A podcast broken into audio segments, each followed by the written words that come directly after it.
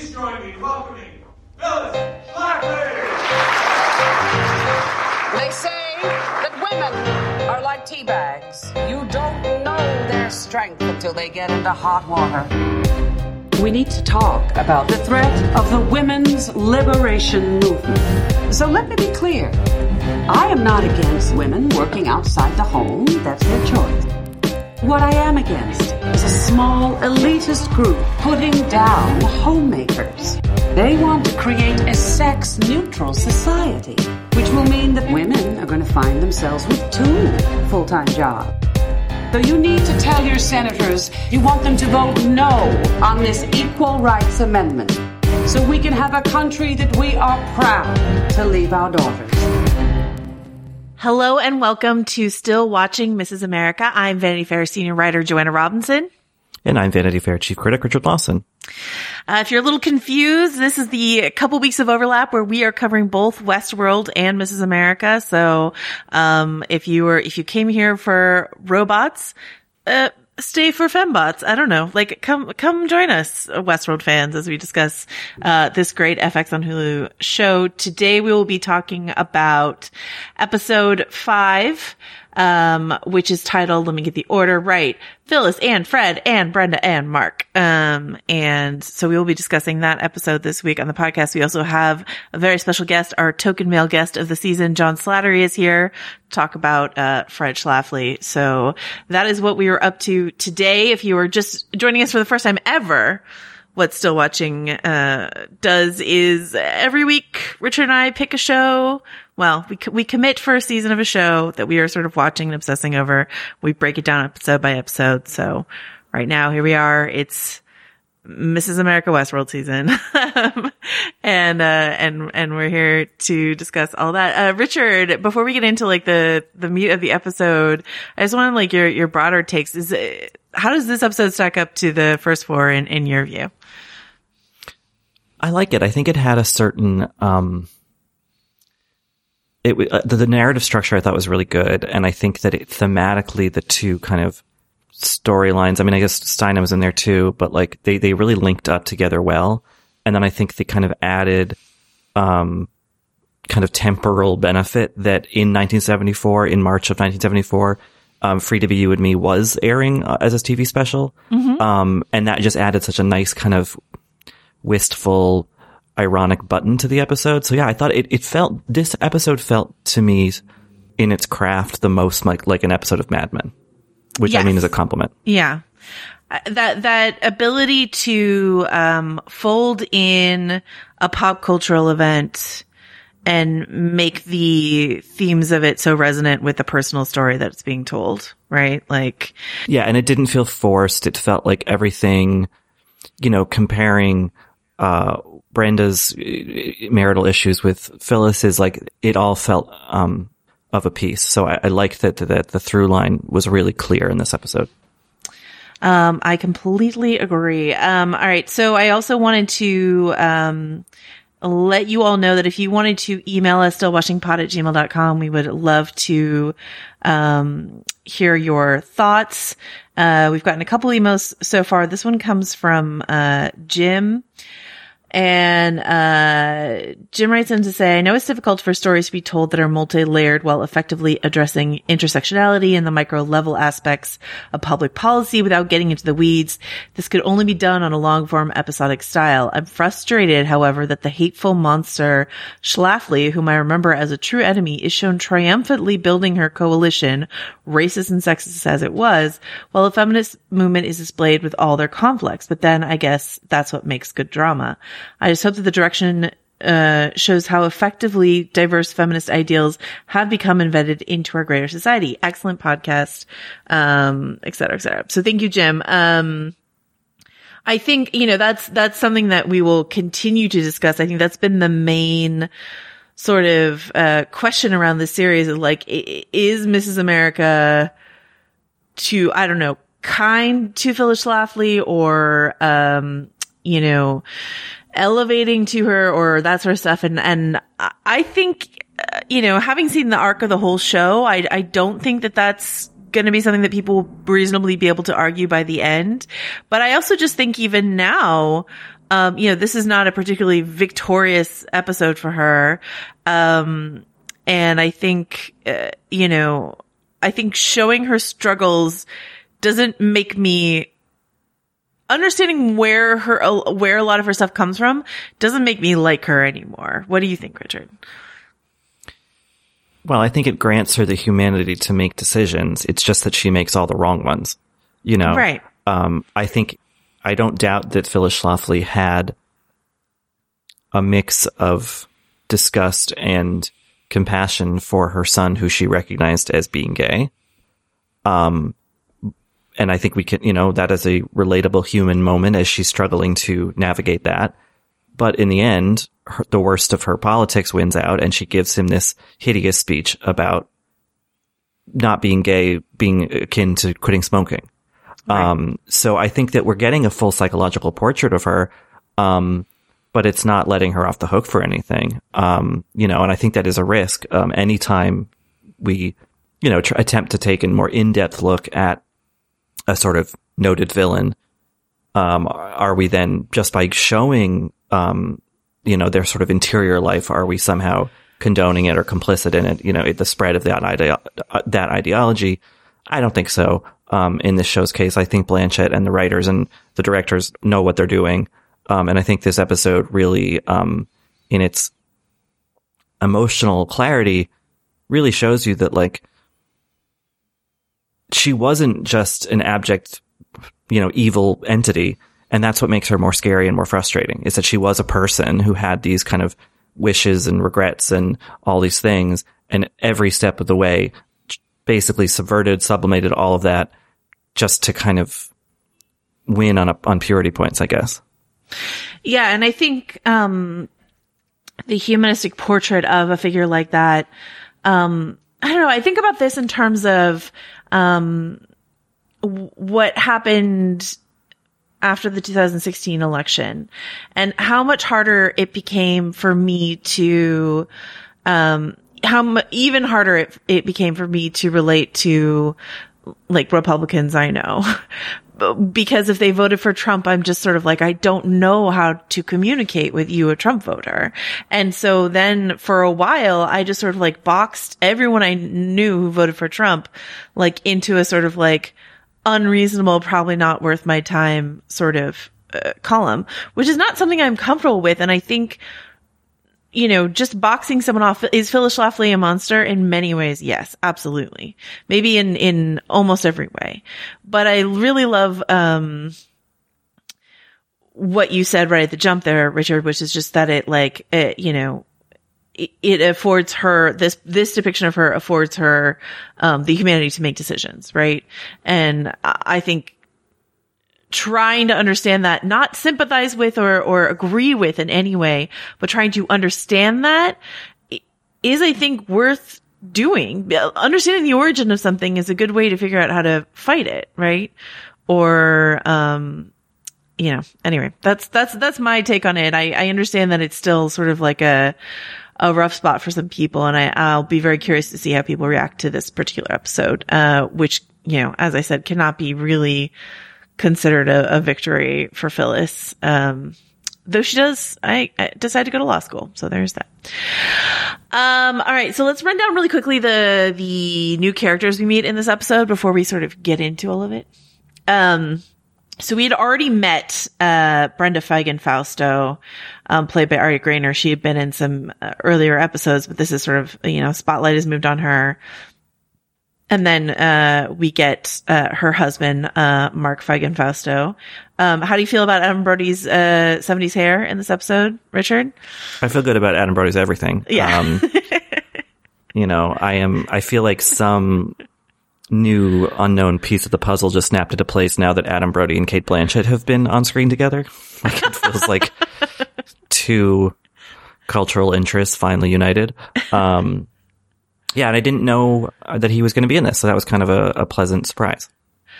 Um, so there's that couple, and then you know Frank Thomas uh, is is the name of the the man who Gloria is dating for most of this episode. He had been in earlier episodes as well. He's played by Insecure's Jay Ellis. Um, this is a real life figure that uh, Gloria called, you know, as late as I think it was like 2015, called like the love of her life, her best friend, sort of stuff. Um, but also in this episode, um, Gloria meets uh, Stan Pottinger, played by Jake Lacy, America's boyfriend, Jake Lacy. Um, and she, Gloria Steinem wound up dating that guy for eight or nine years, I think, into the eighties. So this is like an inter, a crossroads of two relationships, uh, major relationships in Gloria Steinem's life. Um, so yeah, I think this is the most, um, men in any episode of, uh, of Mrs. America. Uh, Mark Feigen Fausto is a really interesting figure because, you know, th- this episode, uh, you know, we, we hear about the book that he's writing, The Male Machine. We hear about, you know, the men's liberation sort of stuff. But, um, you know, she, at the time, right now, I don't think we think that much about people double barreling, barreling their names, but they met at Harvard Law School. She married him. She hyphenated her name and then he hyphenated his name. Yeah, it just made me think. Um, growing up in Boston, uh, there was one neighborhood in particular, Jamaica Plain, uh, that was um, a largely Latino neighborhood on one side, but also on another side, um, a lot of kind of ex hip or current hippies who moved there in the 70s and early 80s.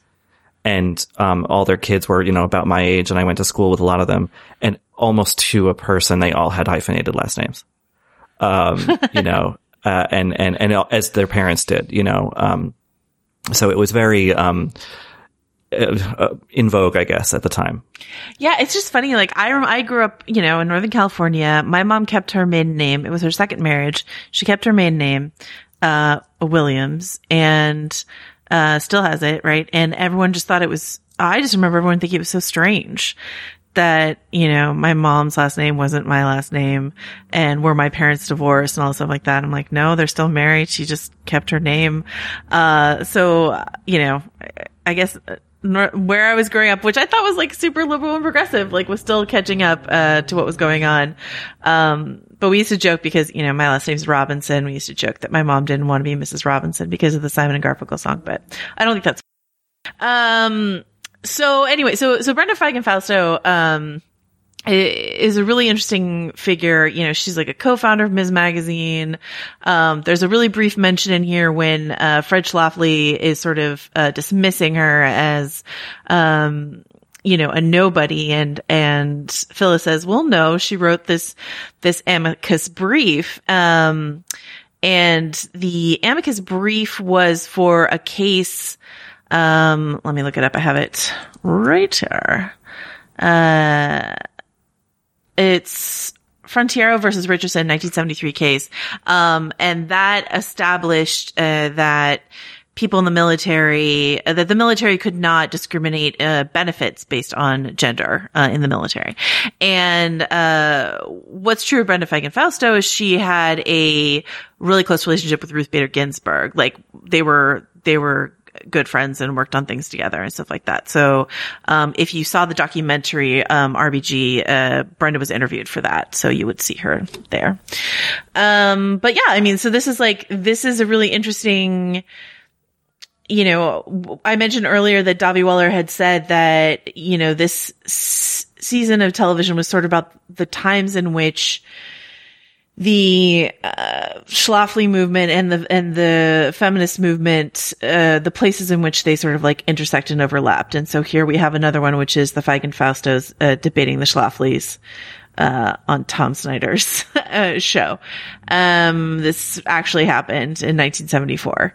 So, um, this idea of, I just think it's, it's such an interesting opportunity for the, um, the exploration of who they represent. Like Bella sort of opportunistically thinks of them as this like golden, attractive couple who can sort of put one kind of face on the feminist movement.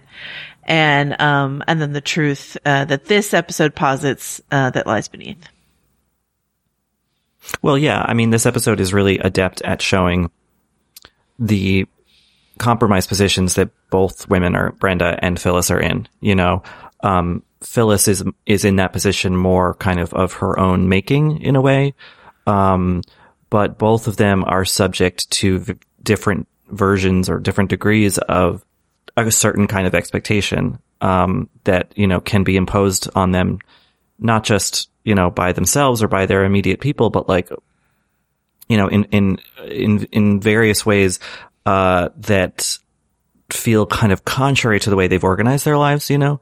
Um, so I thought that was an interesting parallel to see that, um, in, in both storylines, let, us just say, for example, um, that Phyllis, you know, with her son realizing that he's gay and Brenda maybe realizing that she at least has, at least this version of Brenda has some version of, you know, same sex attraction that she wants to act on.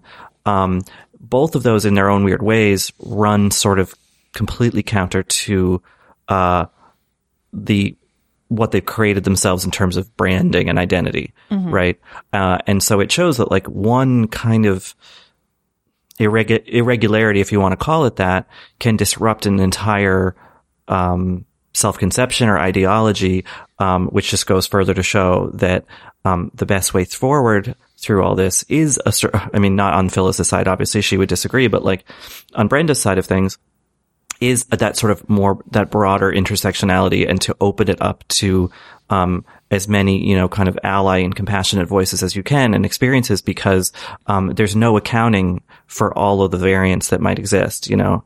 Um, so I like that kind of internal struggle if you want to call it a struggle um, kind of standing in for a bigger thing about the size and shape of the feminist movement's tent I guess yeah.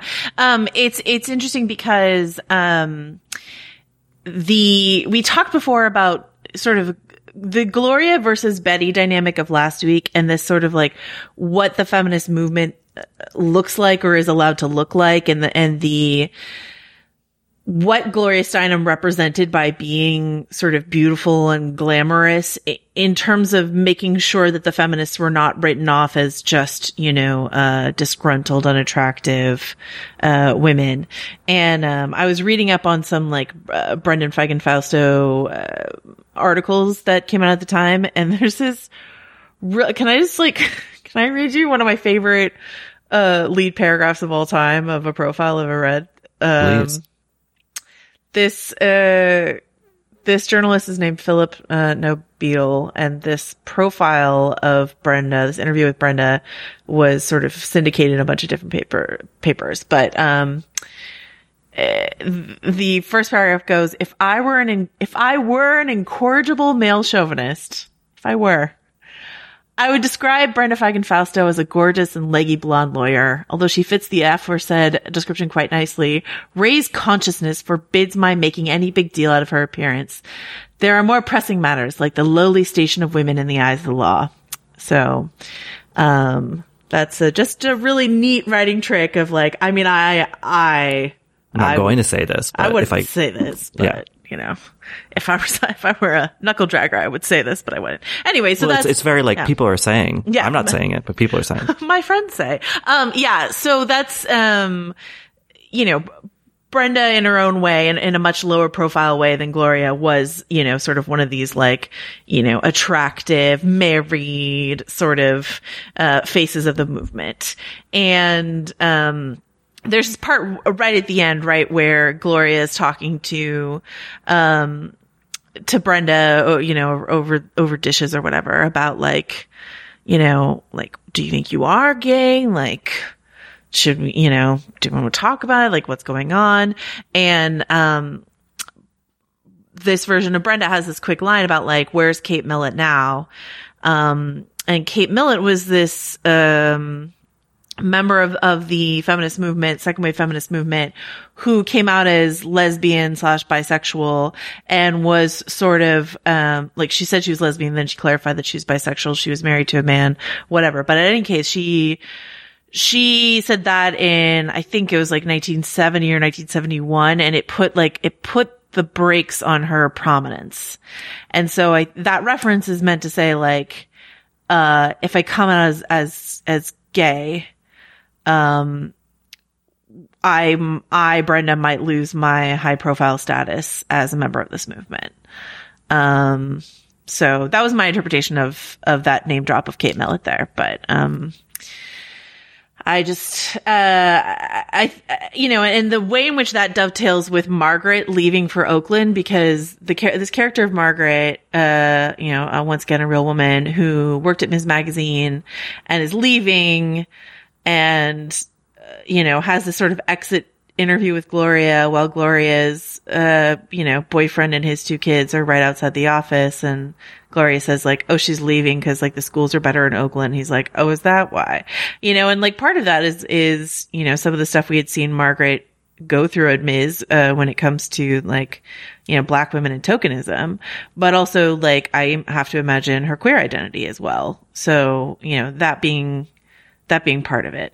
Um, well, yeah. And I think you, you see, um, this debate ever, you know, ongoing. I mean, look at, you know, with, with, the fight for, for, let's say, gay marriage, which was kind of meant to be a stand-in for all encompassing equality, you know, for LGBTQ uh, people. Um, and yet a lot of time the criticism was that the, the face of the movement being put forward was very safe and very sanitized, very white, very affluent.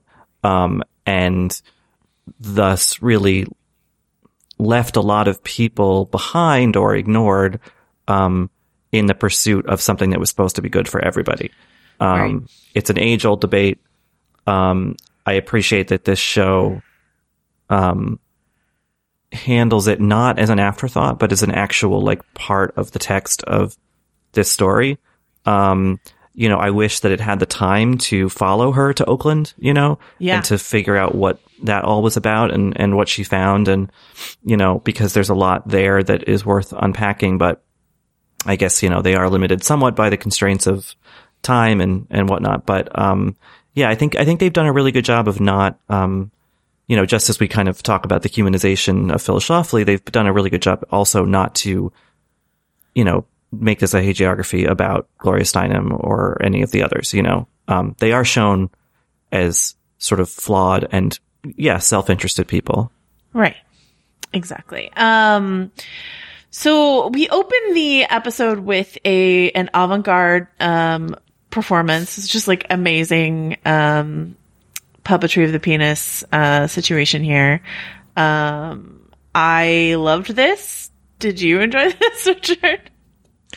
Yeah, maybe think about um, like Lysistrata, you know, the the, the Greek comedy, um, uh-huh. where you know thousands of years ago it involved like people running around with big fake erections. Um, uh, you know, it, it felt very um, definitely like the theater of the moment, uh, kind of almost like agitprop um, over overly stylized kind of thing. Um, and it's just kind of in its own way, though, kind of quaint that um, that could ever be viewed as like terribly avant-garde or shocking. Right. Um, what I did love though is there's, there's some shots in this, um, episode. Um, you know, the whole series so far has been really well directed, I think, but, um, this episode was, uh, directed by, uh, Laure de Clement Tonnerre. So hopefully I did not butcher that, uh, French name, but, um, there is a shot in this scene where, um, you know, the, the, the fake uh, male genitalia and the fake female genitalia are sort of like bashing together in the foreground and Brenda and Mark are framed behind it and the chant of the avant-garde theater is like this is what a marriage is this is what a marriage is this is what a marriage is and like rewatching this episode having knowing the journey that Brenda goes on in this episode I just thought that that framing was really um was really clever. There's another shot too, you know, we're in the office where Fred is being interviewed for his profile. Um, it ends right before we cut to credits. It ends with Phyllis just sort of idly tipping her fingers on the scales of, of like a little statue of, of Lady Justice or whatever. And I'm just like, it's almost too much, but it's not. It's not too much. It works for me.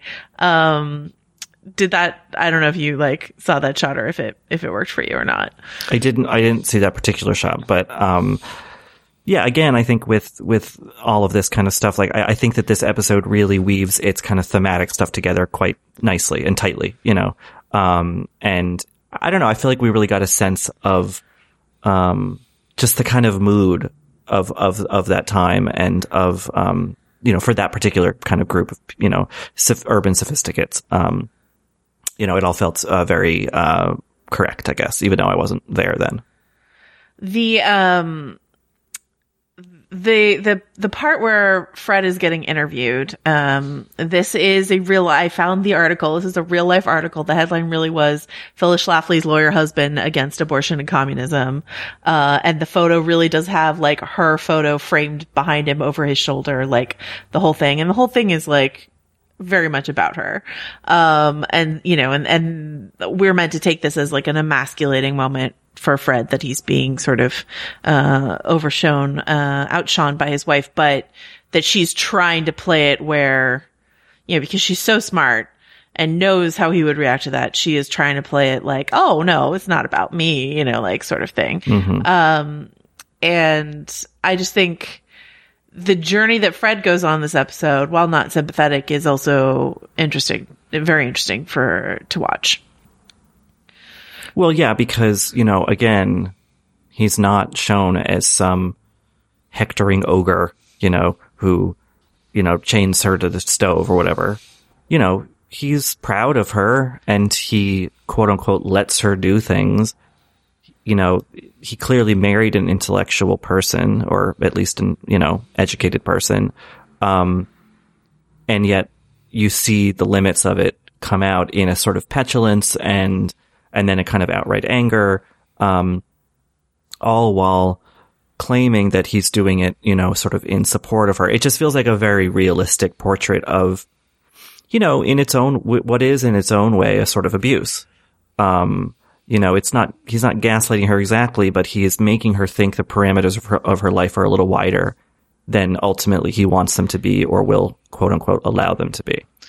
Yeah, you know, uh, what's, um, what's interesting to me, so the, the debate, the big moment of the debate, not to hop around too much, but the big moment of the debate, um, is when, uh, Fred calls her submissive, right? Um, and that is taken actually from a 1978 Good Morning uh, America interview that you can watch. You can go on YouTube and watch right now if you want to. Um, if you're inclined to watch footage of the Schlaflys on Good Morning America. But he said, he said that. And her reaction isn't quite as sort of, uh, Cate Blanchett plays a little bigger than than the real like Phyllis actually sort of played it, but um, but it's word for word. Um, and this idea that's also uh, covered in that interview is is uh, you know he's like well she has her thing but she never really tries to she's never really tries to get into like my thing which is law and Phyllis says the same thing. She's like, we just don't really like compete on that level. Like that's just not something that we compete on. So understanding that that is Fred's psychology that like as long as he has his law career, he has this thing that Phyllis doesn't have. Her taking the LSAT and want and you know and and wanting to go to law school and him knowing that it's not just sort of like idle whatever that she did that. Um it under not understand, but it, it helps explain why he would sort of humiliate her in that way um, in the debate. You know. Yeah, I mean, it. Yeah, it's that's an interesting scene because I didn't necessarily read it as deliberate humiliation, um, in retaliation for something. I read it as really the the unpalatable truth of their side of things having to be said out loud and them realizing both of them how actually fucked up it is you know um, and they obviously don't self-assess enough to not continue to advocate for those things. But in the context of being on a television show you know across sitting across from this like much more progressive young you know attractive couple and Phyllis being completely embarrassed about making up a, a legal case, um, and then saying, "Oh, right, at root, I guess we're saying that she's submissive to her husband, I, or to me. I guess that's what this is about." Um, and it, and they're kind of like surprised about it. Um, I think indicated some, you know, an interesting thing about what the show is arguing, particularly about Phyllis Schlafly, is that it's not entirely clear where her belief stops and where her ambition carries it forward. You know, Mm-hmm. Yeah. um, I don't want to conflate a woman's ambition with with something bad. It's not. It's just, um, you know, I think this show is just still kind of trying to figure out how intense her motivation was ideologically and how intense it was just in terms of I want to like lead something and be do something significant. Yeah, and I th- I think that that's the ongoing the ongoing question. Like, how much does Phyllis believe any of this, and in what way is she grasping for power or significance, um, or the spotlight in some way? Yeah. And you see it like with with um uh, forgive me I forget her name but uh, or their names rather but the the brief scene with Melanie Lynskey's character and Sarah Paulson's character Yeah. where Linsky comes in with a megaphone and is like abort the ERA or whatever and Paulson's like oh I don't know if that's really where we want to go um I think that sometimes the extremity of what these you know what people are actually fighting for almost escape, you know, they can kind of sub- sublimate it and, and, and put it into their subconscious. And then when they're confronted with the actual verbiage, which with, with the actual implications of, you know, this thing, even they are a little startled by its intensity and, and what it's actually saying, you know, and what, what its actual intent is. Yeah, uh, y- we've seen those moments of discomfort before too, when like Phyllis is is forced, you know, like forced to acknowledge the the various compromises she's making. Um, and I don't think she gets a pass on those compromises, um, ideological compromises, but I think it's worth uh, considering that she didn't do it, you know, gleefully, maybe, you know, potentially. Um, I feel like uh, this is a good spot to just drop in on our conversation with John Slattery about Fred Schlafly and sort of uh, his take on, you know, what made their relationship work and what didn't.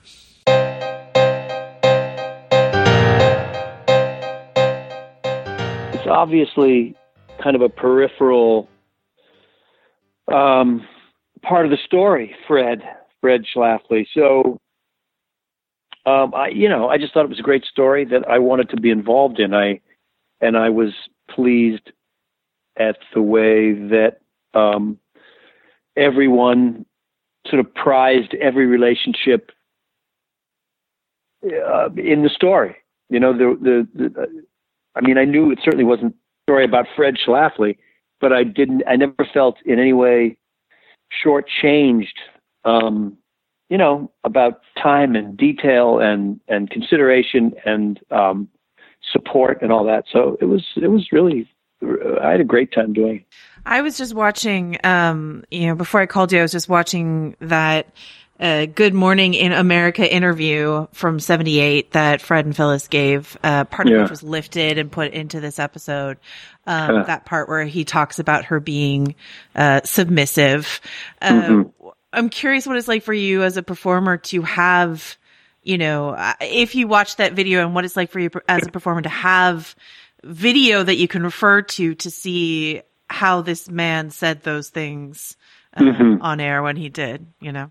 you know, I know you you know you hear stories about people playing actual people, and it's daunting, and you don't want it to be an impersonation. And, but there really isn't that much video or, or archival footage of Fred Schlafly. Um, Yeah. So it was really helpful, actually. A couple of times, um, I you know, a, couple of different moments that I talked to the, the um, I can't remember her name, who wrote wrote the the daughter of the silent, uh, darling of the silent um, majority which was one of the texts that I was given. And she knew Fred and interviewed Phyllis a bunch of times and told me what it was like to to to encounter Fred and and and spend time with him and and um that and and and then watching the little bits of footage that I was um given were really helpful. Um because because they sort of Dahvi and her writers had to cook up kind of a backstage narrative that arrived on stage in that moment with her wanting to go to law school and her um, kind of fighting Fred and, and, his desire to have, you know, his, his traditional family structure uh, uh, not be upset by by Phyllis's uh, agenda, and so it was really helpful to kind of I don't know guess maybe or just uh, try to try to reverse engineer how he arrived at that moment and why he chose to say that uh, in that particular way. And you know, and, and, then when we did it, like you said, they lifted it and put it into the Tom Snyder interview. So it was it was a different context. There was we were facing off against the other couple, and it was just like where to look and when and how to sort of best express the knowledge of of of what Fred was saying and when versus you know what Phyllis was doing in the moment and it was a that that particular interview was a different kind of thing where they just kind of ran roughshod over the whole thing like in, in, in you know uh, Brenda and um I forget her husband's name oh Mark Mark you know, I, I think I don't know whether it was their debating technique or whatever. But once you know Tom asked the first question of Fred and Phyllis, they just kind of blasted through a bunch of facts. So, so it was. I guess the answer is it was really helpful in kind of choreographing where and how Fred said what he said. Yeah, it's it's it's interesting to me to watch that interview, that Good Morning America interview, and and try mm-hmm. to understand this relationship better, try to understand their connection. He talks about sort of the way that he met her was, uh, you know, he read an article, thought it was written by a man and wanted to meet right. that man and it turned out to be Phyllis. So it's a, you know, an intellectual connection as much as anything else. Um, mm-hmm. you know, how did that inform the way you and, and Cate crafted this relationship on screen? That scene was in the show, um, for a while and then got cut for time, as were a few other scenes. You know, when I first met Cate and Dahvi, well, Dahvi I'd known, but when I we first got together um, to rehearse, it was um, it was it, it, was clear that all the material that was uh, at our disposal was to be considered um, in play. Um, so there was what was written, but it was never suggested that something else couldn't be added or or this point needed to be made clearer or so so the the, the relationship um, I found it interesting that given the public platforms of all these people that the backstage repercussions the personal repercussions of all these relationships um, and probably selfishly because that's where Fred Fred's scenes kind of take place, being that she's the public figure in the relationship. And I just was interested in preserving and highlighting the the personal repercussions for for particularly Phyllis, but all of these women, and and the the repercussions to their agendas, their egos, their the time spent striving to get the position positioning that they deserved, but that they had to struggle for. Um, so, and all of that, as I said before, was thoroughly considered. So, really all you can ask for is willing partners and and an ability to sort of pipe in at any time and and uh, and arrive at a place through rehearsal where you feel confident that this is the best version of the scene to show the relationship that you're trying to show and I really felt that was uh, that was all the, the, the time was well spent. Was there ever a you know was there a moment, a scene, a conversation you had with Cate or with Dahvi that really gave you you felt like was an aha?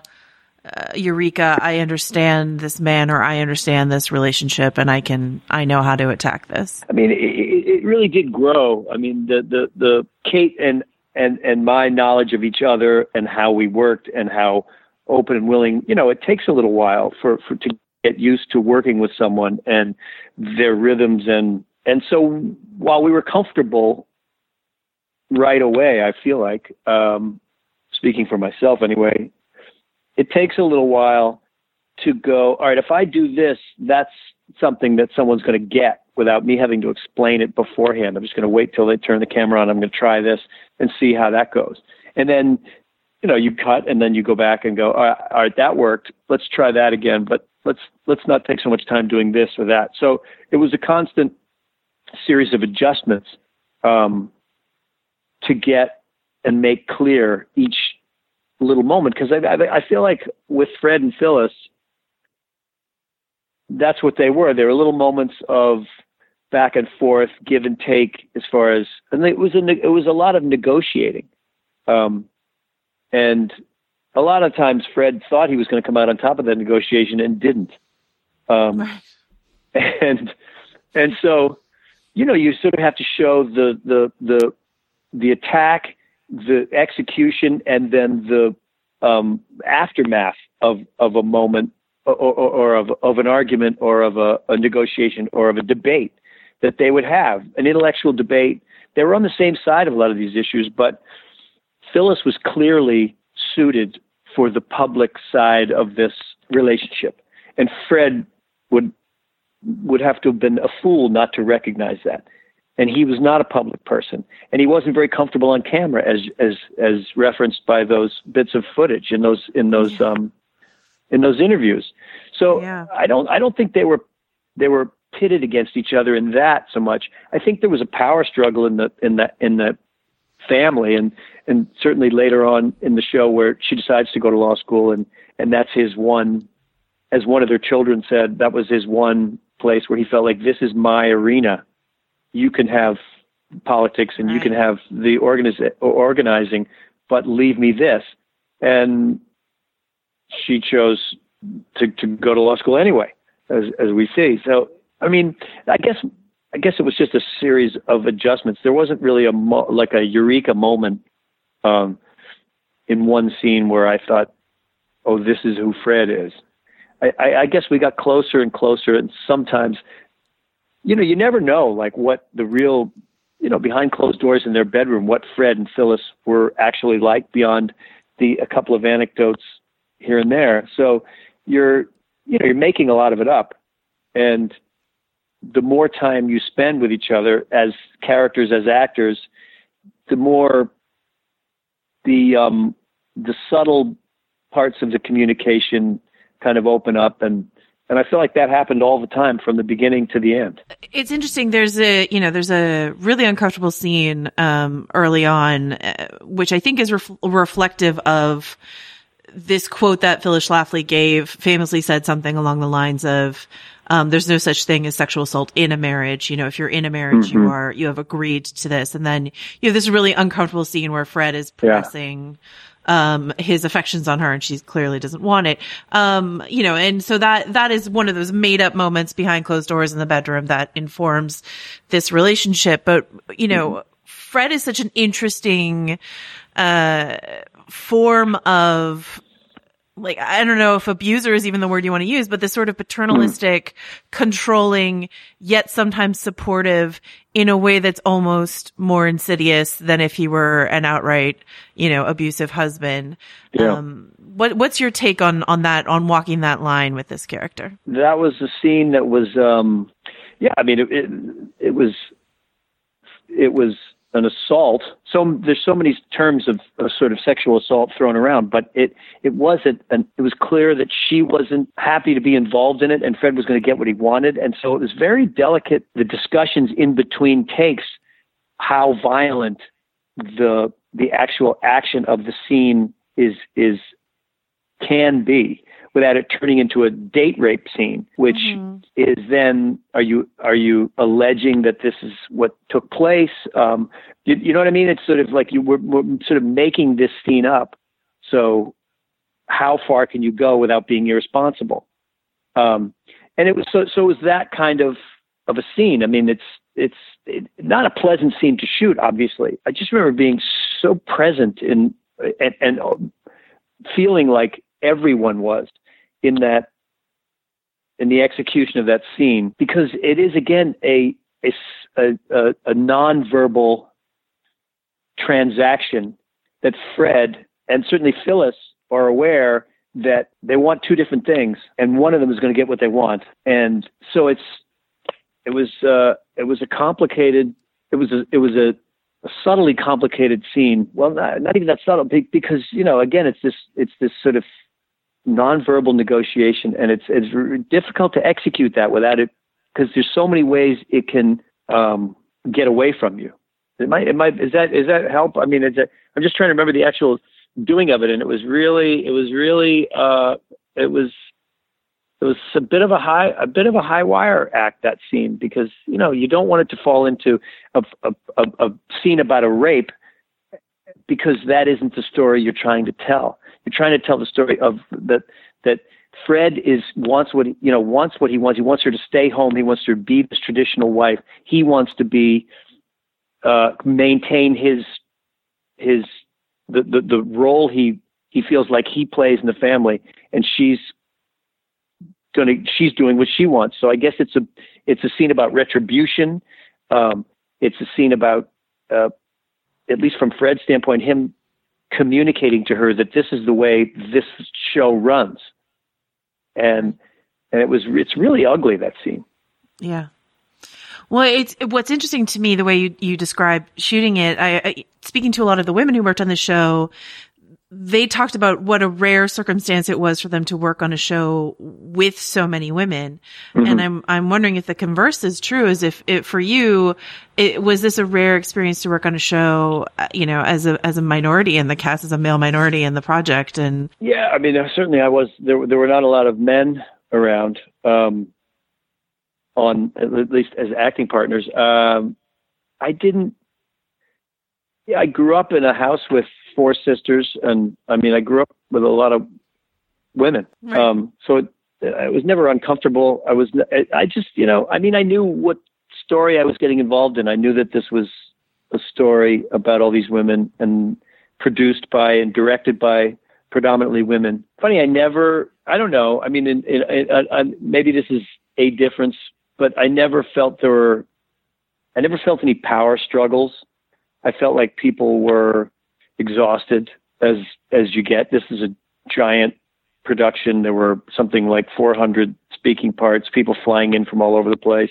I'm just trying to think of a, con- a contrasting production where there were more men than women and what that was like. And I don't know. Uh, n- not surprisingly, I, I feel like all those women produced the show incredibly well. And I guess, yeah, on a, on a more personal level, having watched her work on Mad Men and then and then do this, what is it like to see Dahvi go from you know producer writer uh, on Mad Men to you know runner of the show uh, in this instance? Um, I directed a couple. I think at least one episode that Dahvi was the was was the writer on. You know, g- given the pressures that must have been there, um, because they are. If you're a showrunner, everybody needs something from you every minute of every day. Not to mention having written it and having to make sure that the story is, you know, and it's always moving because you run out of time in one episode. You have to tack something onto something else to get the story, you know, to make sure that a moment in episode one reflects, you know, or, or lands in episode nine, or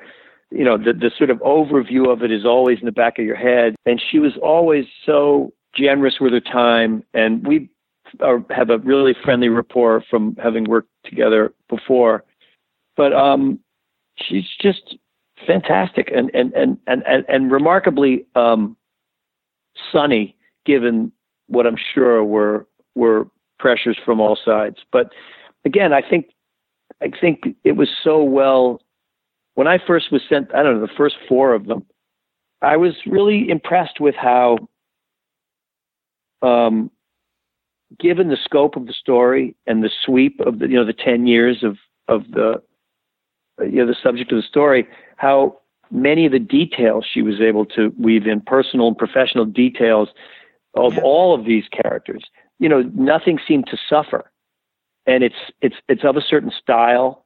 It's not a documentary. It's it's it's stylized. It's funny. It's witty. It's emotional. Um, and it's all I, I was remarkably um, in a, a, remarkably economical way. Um, so, and, and, and yet every time I bump into her, she she she was great. She was just fun to fun to see and talk to. So you know, um, it was yeah. I had a great I had a great time from like as I said, beginning to end. You mentioned uh, growing up with in a house full of sisters, and you know this Mm-hmm. decade of of history covers y- your personal teenage years. How Mm-hmm. aware were you of of this fight of the women's liberation movement, of everything that was going on on this front in the seventies? Probably not that aware. Uh, Yeah. I knew who Phyllis was. Um, I think I heard Stacy say she would confuse her with Anita Bryant. Um, and I, I probably would, was more aware of who Anita Bryant was just because she was a little, I don't know, more mainstream or commercial. And I've been I've been asking uh you know your your female co-stars this, but I'm curious your answer.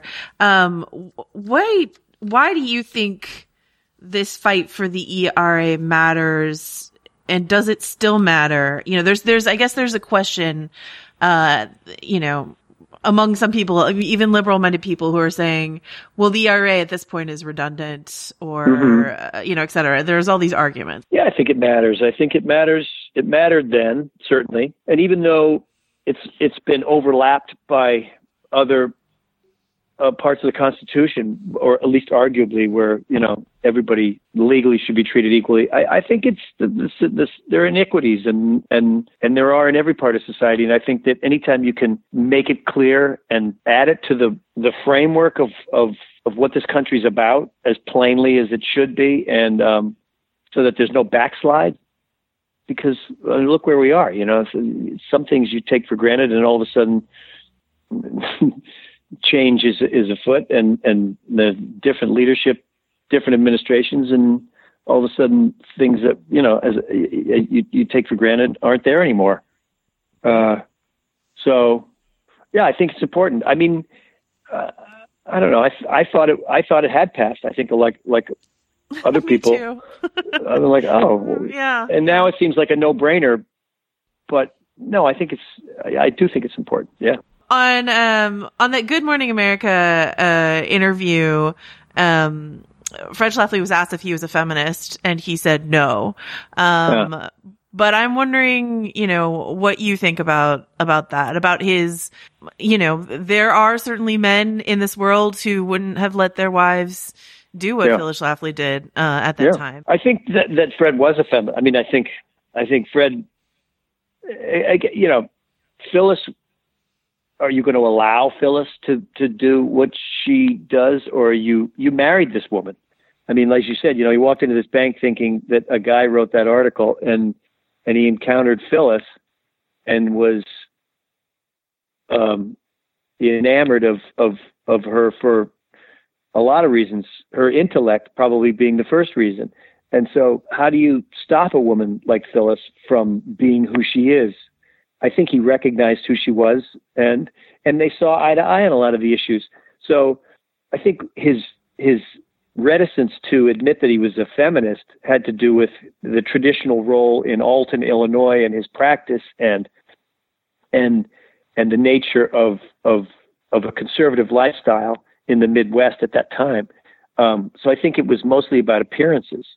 But I, I would say, yeah, I would say that Fred was a feminist because, I mean, I think, well, at least in the case of Phyllis, did I mean, I'm not sure he believed that women were uh, uh, men's equals, but I'm pretty certain that he thought Phyllis was at least his equal. And that's such an interesting thing. It feels like that was almost Phyllis perspective, Phyllis's perspective too. She's like, you know, no, women should not be ambitious outside the home except for me because I'm Yeah. special and I, I should be allowed to do this.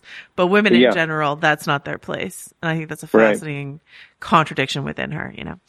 Um, the there's a I'm sure you're aware of this that there is a Fred Schlafly Award um, from the Eagle Forum uh, about what it means to be a supportive husband. I wonder who else has won that award. Uh, yeah, I'd be very curious to know. yeah.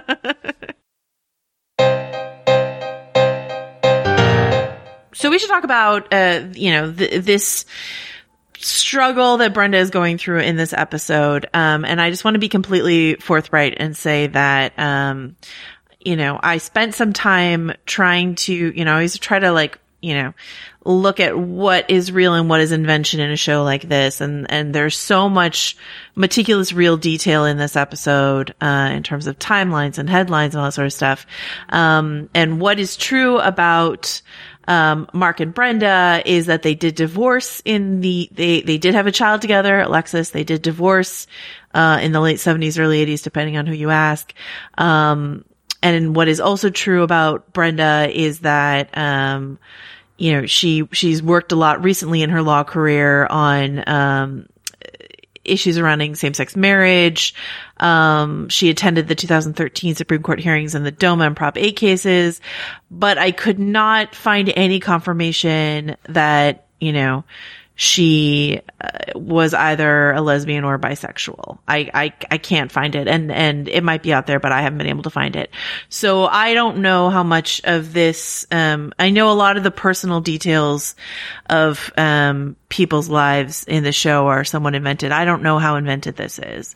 Um, but you know, we need to talk about, uh, you know, a main through line of this episode is that Brenda meets this photographer Jules, played by, uh, Roberta Colindrez, who Richard recognized from the musical Fun Home and I recognized from the TV show Vida.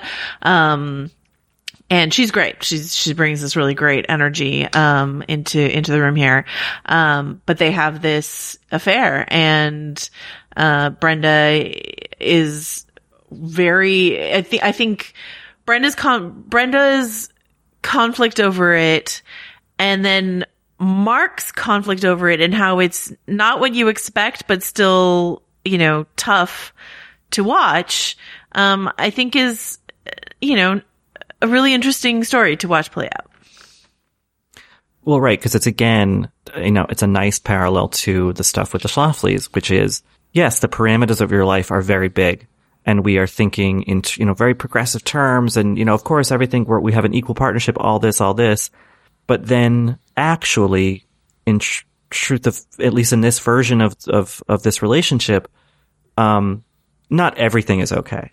And there are some kind of stuffier, sort of more traditional things guarding it, uh, guiding it, or influencing it. You know, I think that the crucial thing where he's like, if it had been another with another man, that would have been a much big, bigger thing. And it's like, but why?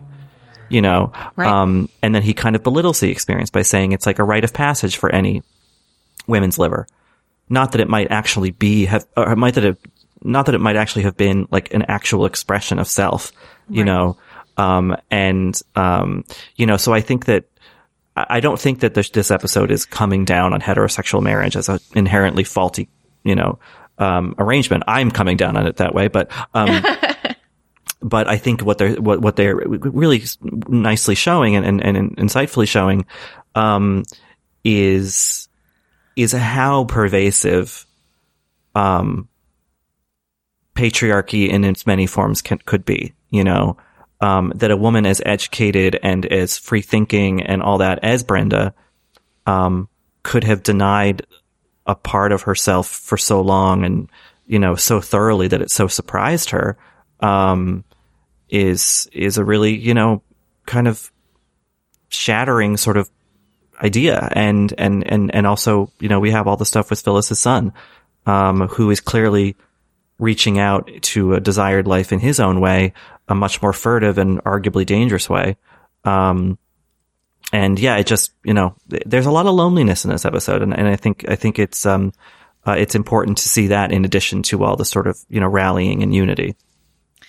Yeah, I mean, I, I definitely want to get to to John Schlafly. Um, I think that uh, you know this character and this depiction is um is really it's it, you know you would ask me a couple episodes ago like I I know you were like I know that John Schlafly is gay man. I don't know whether or not the episode the season's going to deal with it, and I I promised you that it would, and it will continue to. And I think that that is a really um important and interesting internal contradiction in Phyllis Schlafly to pursue. But I, I wanted to really quickly, uh, get into this like men's liberation, uh, movement that, that, uh, Mark was a part of, a vanguard of, I guess. Um, so I just want to like touch on a few things that I found that I thought were so interesting. Uh, first, there's this article from 1972 called Teen Talk. It's basically like an advice column. um, where the, this woman wrote, wrote in, wrote in, or this girl wrote in, I guess. Uh, I want to go to law school, then devote all my efforts to the women's liberation movement. However, I also want to marry. My question is one I've never seen answered. How do men feel about wives who are involved in the women's lib?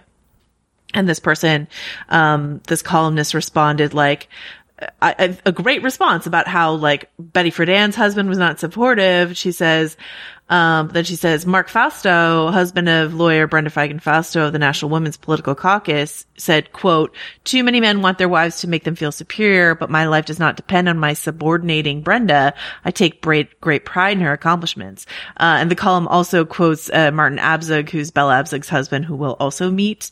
Um, this, this parade through the husbands of the women's liberation movement or the, or the partners, uh, is, is really interesting to me is, you know, this is a show about women and I don't want to send me to center it on the men, but to me, they show up in this, like, you know, for an episode in the same way that like, I feel like sometimes the wives on Mad Men did. You know what I mean? It's like a nice little flip where they'll just like show up and you'll, and it'll be, they'll be played by an actor that you really like and then they'll just go away. Um, I think of like, uh, Trudy on Mad Men or something like that. So, um, I just think that's interesting. And so, so Mark wrote this book, The Male Machine. Um, and there's this really interesting article over on Vice, uh, called The Men's Liberation Movement Time Forgot. Uh, is from last year, March 2019. Um, and the subhead is nowadays the men's right movement runs the gamut from incels to red pillars. But in the 1970s, men's libers look something like feminists, question mark. Uh, and it's a great sort of examination of this. Cause if you, if you say men's movement or men's liberation movement, I like, I, I shudder and I think of that Parks and Recreation quotes when she's just like, men's rights don't exist, like it's garbage or like whatever. So, um, this idea that this was an earnest and, uh, well considered sort of movement at the time. Uh, the male machine, I was reading a little bit of it and it is interesting because it is, it is extremely progressive and also in obviously into 2020 perspective, feels regressive um, as well because there are just limitations onto what uh, Mark could conceive of for equality. You know what I mean? It's so it's so equal in his mind, but then he says stuff. He's he's got this quote where he goes, um, he being like the male machine, all men, he has armor plating which is virtually impregnable. His circuits are never scrambled or overrun by irrelevant personal signals. He dominates and outperforms his fellows, although with excessive flashing of lights or clashing of gears. His relationship with other male machines is one of respect but not intimacy. It is difficult for him to connect his internal circuits to those of others. In fact, his internal circuitry is something of a mystery to him and is maintained primarily by humans of the opposite sex. So this idea that like women have to like allow, uh, help men access their emotionality and stuff like that. And it's like, is that true? Can be, but it's very, it's a very limiting, uh, perspective, uh, obviously. Well, right. I mean, it shows how there can be gender essentialism even on the progressive side of things. You Right, know, right. This inherent this this uh, suggestion or this belief that there is something inherently male about anybody or inherently female about somebody um you know is is something that got baked in i think to this movement that has been really hard now um to to to take out um when when you start to widen the tent again to trans people particularly um you see what's happening with a lot of british feminists who um have become uh I mean, turfs really. And, uh, and, and it's, you know, so I, I think it's, I, I, I wish that, um, uh, you know, I wish again the show had time to go into all of this, but, um, I appreciate your research at least, um, even if, uh, we don't get it on the show. Um, so let's talk about John John Schlafly. Uh, the actor here is Ben Rosenfield, who I know best from uh, his work on Boardwalk Empire. Same. Um, but uh, he's uh, he's a tremendous actor. I've I've I've always loved. Um, he's just like a, a very subtle actor, and the there are moments throughout, you know, and like um, Fred attacks John a bit at the dinner table and Phyllis like sort of jumps to defend him or she is sort of nudging him to maybe study for the LSATs or something like that. Um, but of course, like the big scene is this final scene between them at the piano. Um, where, as you say, she gives him this disgusting speech, but then they both like tearfully play the piano. It's so, it's such a spectrum of emotion, uh, to go through in, in a, in a relatively short scene. Um, how did all of that work for you?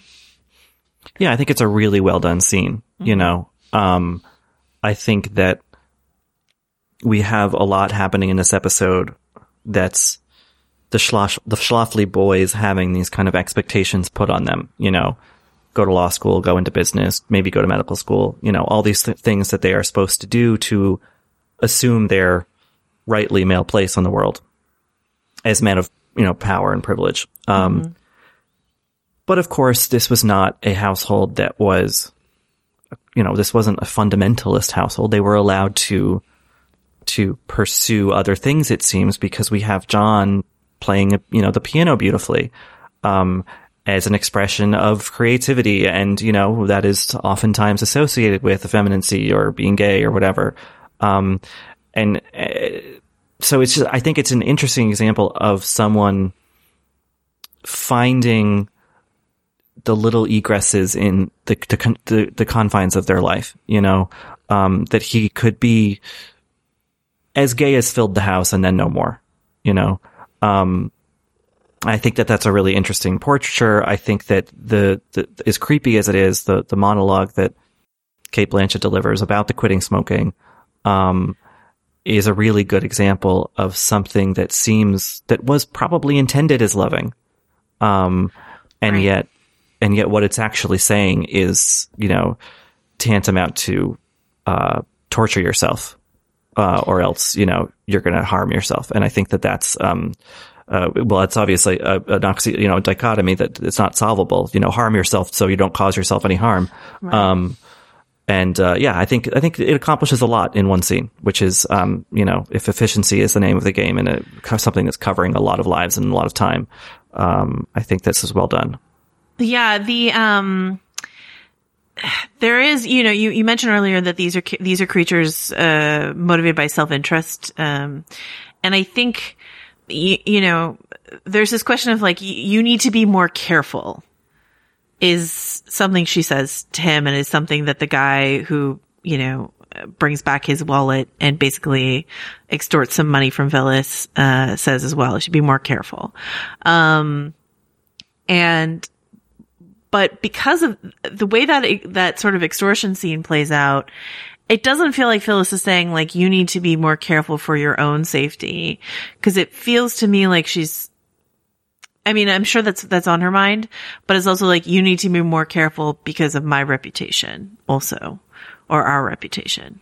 Do you know? Oh yeah, no, the careful Yeah. there is not. I don't think, um, really about his safety or anything. I think yeah, it's about you have to be more discreet, really. Right. You know, um, or or or try to avoid it all told. You know, um, But and I- discreet for his sake or discreet for her sake. You know what I mean? And I think it's for the a little- family's yeah. sake. Yeah, yeah, and I think it also the way that she, you know, understands and from a you know with a with her nose held from a distance accepts that he has had at least one dalliance with a man is felt in a way like this this woman being like, well, you know, men have their needs. I just just you know, I, I wish he didn't have this need, and and that he would be more you know careful about it, but more discreet about it.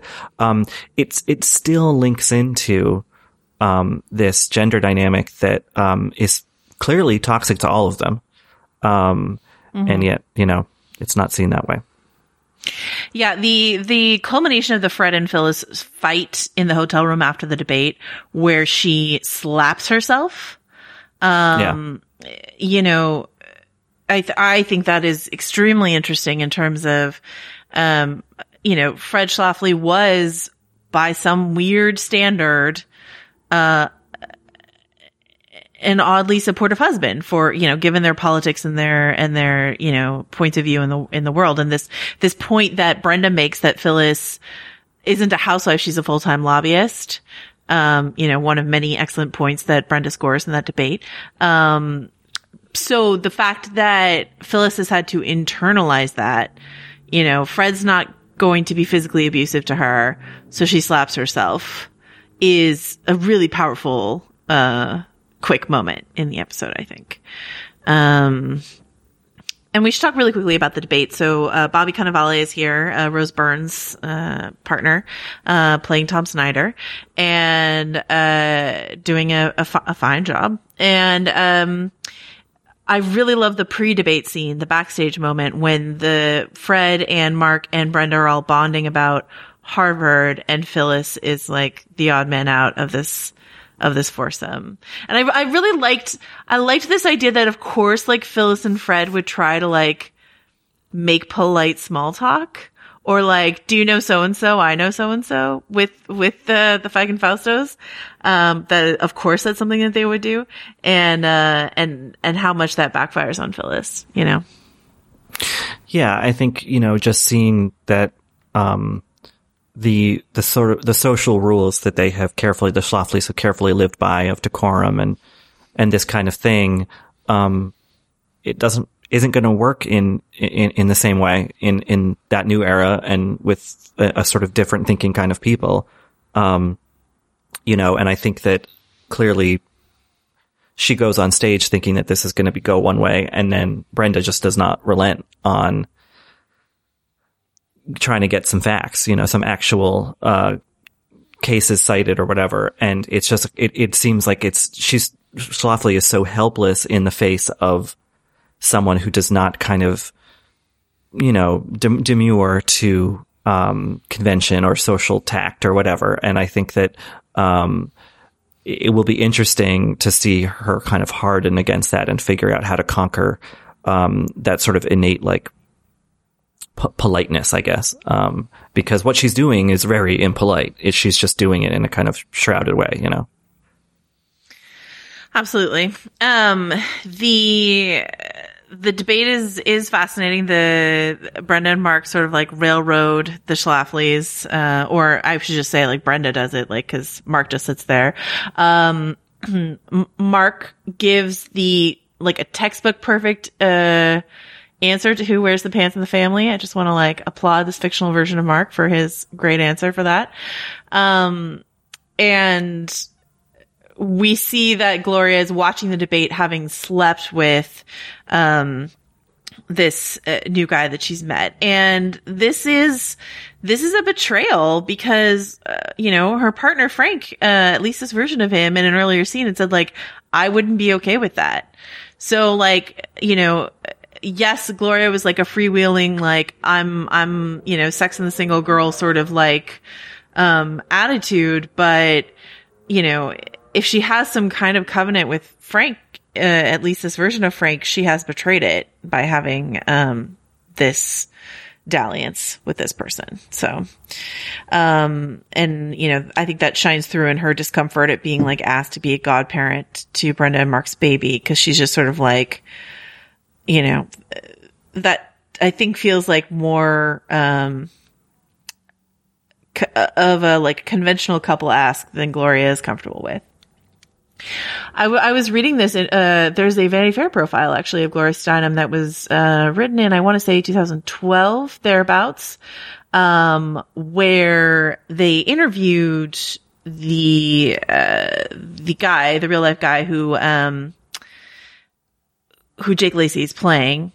And, um, he talks about in that, in that article, he talked about how, um, Gloria didn't want kids because she had to take care of her mom. Like her mom was very sick and had to take care of her mom.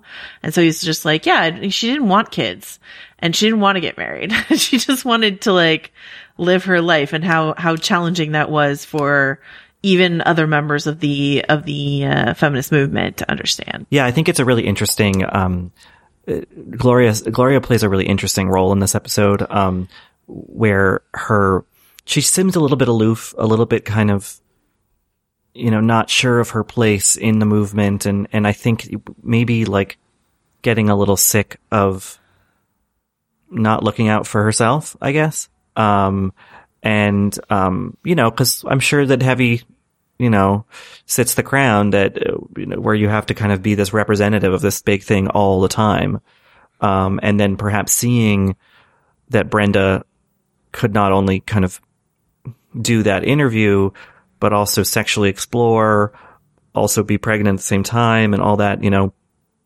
Um, not that those are things necessarily that Steinem wanted, but like, um, the, the sort of more holistic experience of being alive, I think you see that kind of become appealing to Steinem, um, at the end of the episode where she's like, I'm going to retreat and do a little, I want to do my own writing, you know?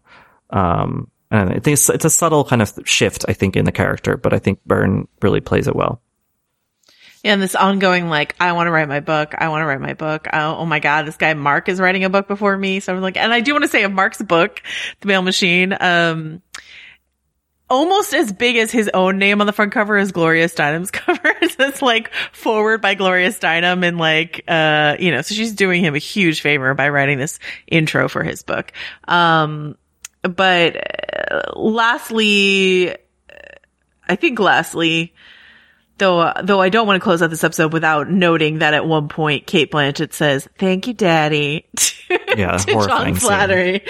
like, I mean, and in that way, you know, I'm like, I'm not on Fred Schlafly's side really at all, but like the fact that she's like on her knees rubbing his legs and says, "Thank you, Daddy," uh, you know, if that's to be uh, believed as true, then him later saying she's submissive, I was like, well, I mean, I don't think she actually is, but she's playing the part to get what she needs. So, um, anyway, um, let's talk about Free to Be You and Me really quickly. So this is, this came out in, uh, 1974, I believe. Um, did you have this album in your house growing up? I did not No. Mm-mm. Okay. We did. My sister was born in 77, so I think like closer to when this came out. Um, and so it was like more my sister's thing than it was my thing. But like, I have all the songs from Free to Be You and Me memorized. Um, it was just like a huge thing. And Marlo Thomas, you know, we just talked about Mary Tyler Moore, uh, last week. Marlo Thomas was sort of, I, she has been not as well remembered as Mary Tyler Moore. Um, but her series, I think it was called The Single Girl or That Girl. Yeah, That Girl. Um, and it was just sort of like another one of those like, you know, uh, single girl in the 60s sort of, um, you know, taking on the world, um, sort of thing. And Marlo Thomas did, along with Gloria Steinem, help found the Ms. Foundation for Women. So that, um, that album, uh, you know, which was enormously popular. The found the proceeds did go to the Miss Foundation, which I just think is um is interesting. And so you know, uh, like you don't really need to know that much more about Free to Me, You and Me, other than the like main song which plays over the end, which is of course um crushingly ironic um as Brenda is sort of sitting there feeling like she's not free to be the person that she actually is um accepting for at least a time in her life this marriage this motherhood um this rule, you know Um, yeah, sorry. I don't, uh, I think I have to go because of this stupid fucking delivery. I, I, I really, really liked that closing shot. I think it really, um, yeah, you know, it, it, I like that it made these four people just four people who were sitting on a couch, you know, having a glass of wine, watching something that a lot of other people were watching. Like it, it, it grounded it a bit while also speaking to the mood at the time. I mean, you know, that that could, that, that, that special could air in 1974, which was really about trying to level gender differences and all that. Um, uh, there was, there was stuff happening beyond just these people, you know, Uh, they were obviously huge parts of it, but, um, I think it just really ni- nicely set the time and place, um, while acting as a very bitterly ironic button for this particular episode, which saw at least two characters realize that in fact, no, they are not free necessarily to be themselves. Um, at least if they want to, uh, continue playing by the rules of the various social contracts that they signed, either willingly or not. Excellent. Um, so that is episode five, Phyllis and Fred and Brenda and Mark. Um, we'll be back next week with an episode titled, uh, Jill, and we'll be chatting with, uh, the great Elizabeth Banks about that. Um, Jill is my favorite episode, I think Ooh, I haven't seen it yet. I'm excited. of the whole season, um, because Jill Ruckelshaus is, um, you know, sort of the token Republican. And I think it's a really interesting look at the Republican party at the time and what it was going through. Also, I won't spoil for you who the like husband guest star is next week, but it's pretty, it's pretty exciting. So anyway, um, until then, Richard, uh, where can folks find you? Well, I've got to update all my Adam Brody fanfic uh, now that he and Blanchett are scene partners. Um, so I'll be busy doing that from the safety and of my home, uh, tweeting at rilaws and writing it on VF.com. Joanna, what will you be doing until next week? I will be seeking out that tremendous "This Is What a Marriage Is" uh, avant-garde uh, puppetry of the penis performance, uh, and just you know, uh, I think it was a kind of mid-career Neil Simon, right? and memorizing it. Uh, otherwise, you can find me on vanityfair.com or on Twitter. I wrote this. Richard and I will be talking about uh, something else from the 70s this week, 1975's uh, film uh, network. Uh, over on uh, Little Gold Men. So it is a, it is a mid seventies uh, week for us podcasting wise. And we'll be back for the Westworld finale and then Jill, uh, next week. See you then.